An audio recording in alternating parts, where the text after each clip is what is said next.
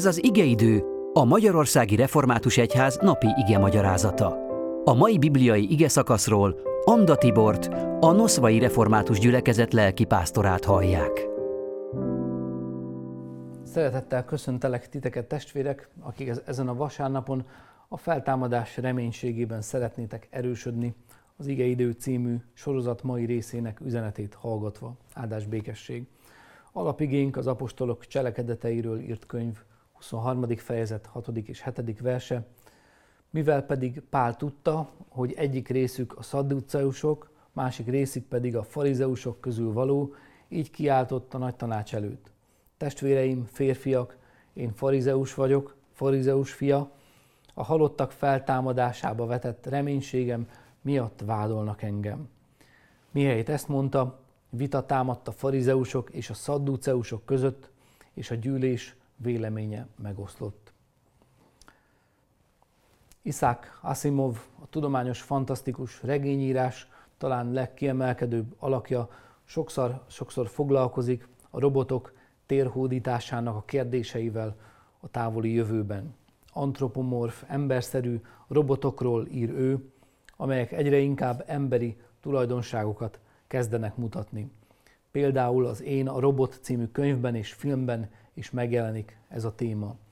A robotika három törvényét is ő alkotja meg, és ezek közül a harmadik körülbelül így hangzik, a robot tartozik a saját védelméről gondoskodni, amennyiben ezzel nem okoz kárt emberi lénynek.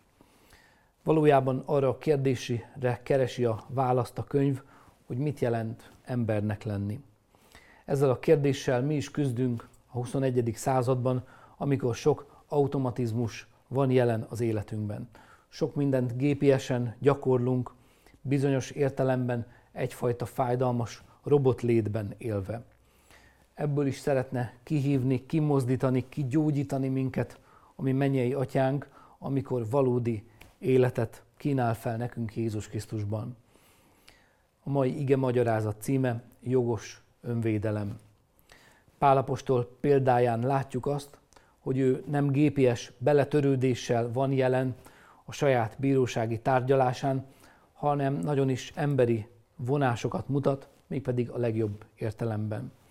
Tudja, hogy még fontos feladata van, még nem jött el az ő vértanúságának az ideje, ezért megvédi magát, amikor például a testi épsége veszélybe kerül. Tudja, hogy vigyáznia kell magára ahhoz, hogy Rómában is bizonyságot tehessen a Jézusról szóló evangélium ügye mellett, ahogyan ennek a fejezetnek a 11. versében olvassuk. Ezt a jogos önvédelmet gyakorolja, amikor a római polgárjogára hivatkozik az első fejezetben. Ugyanezt látjuk, amikor itt a főpap testi bántalmazására ad parancsot, Pál a törvényre hivatkozva felháborodottan tiltakozik ez ellen.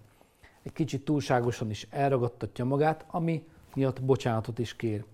Aztán jogos önvédelmet gyakorol, amikor a tudását és az értelmét, az intellektusát használva a feltámadás témáját veti föl a tárgyaláson, amivel megosztottságot okoz az őt vádló vallási vezetők két különböző szemléletű csoportja, a farizeusok és a szadduceusok között. Ezzel eléri, hogy rövid úton be is rekesszék azt a tárgyalást, és lehetővé váljon a találkozása a római császárral, mint a legfelsőbb ítélethozóval. Testvérem, te mennyire tartod fontosnak, hogy vigyázz magadra, hogy élj a jogos önvédelem lehetőségével.